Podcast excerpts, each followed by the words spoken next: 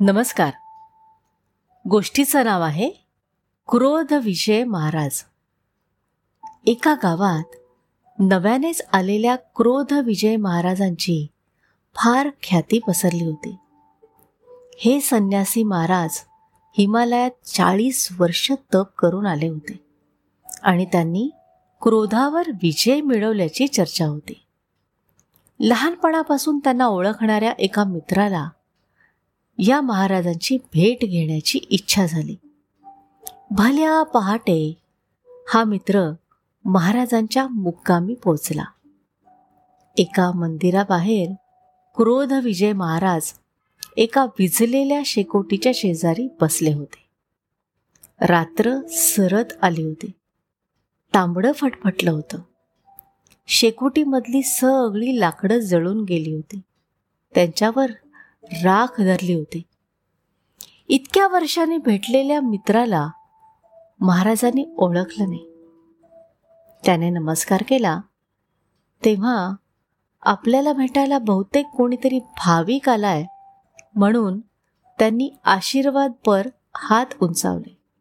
मित्राला मित्राची फिरकी घेण्याची हौस आली. तो म्हणाला काय महाराज सगळी आग विझून गेली का? महाराज म्हणाले हो मग अशीच मित्र म्हणाला पण इतकी खात्री कशी काय तुम्हाला? मग बघा ना राख राख बघा ना किती धरलीये राखेवरून काही निश्चित सांगता येत नाही हो. वर राख दिसली तरी खाली निखारा असू शकतो. धगधगता. महाराज आता थोडे वैतागले. म्हणाले मी इथे खूप वेळ शेकत बसलो होतो. मीच पेटवली शेकोटी. मला कळत असेल ना? मित्र म्हणाला ते बरोबरच आहे. पण राखेखाली आहे ना अनेकदा निखारे धुमसत असतात. राख फसवी असते. जरा ठोसलं ना की निखारे चटका देतात. महाराज करवादून म्हणाले मी मी काय वेडा म्हणून बसलोय का इथे मगासपासून? तू आत्ता कुठून तरी उगवलायस आणि मला निखाऱ्यांबद्दल शिकवण देतोस डोळे फुटलेले नाहीत ना तुझे? बघ ना मग डोळ्यांनी. मित्र शांतपणे म्हणाला महाराज नुसत्या डोळ्यांनी बघून काहीही उपयोग नसतो. चिमट्यानं ढोसून तर बघा. मला वाटतं अजून निखारे विझलेले नाहीत. महाराजांनी रागाने चिमटा उचलला आणि मित्रावर चिमटा उगारून म्हणाले तू तू मला शहाणपणा शिकवतोयस.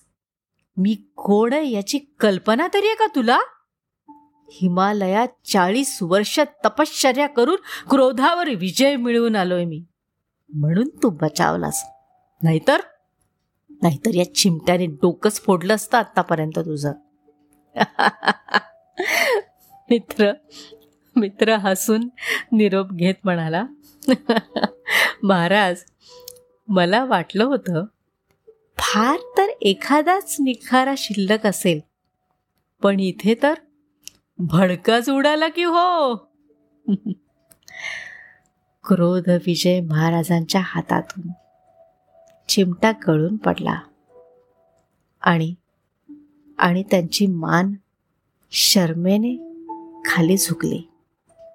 धन्यवाद.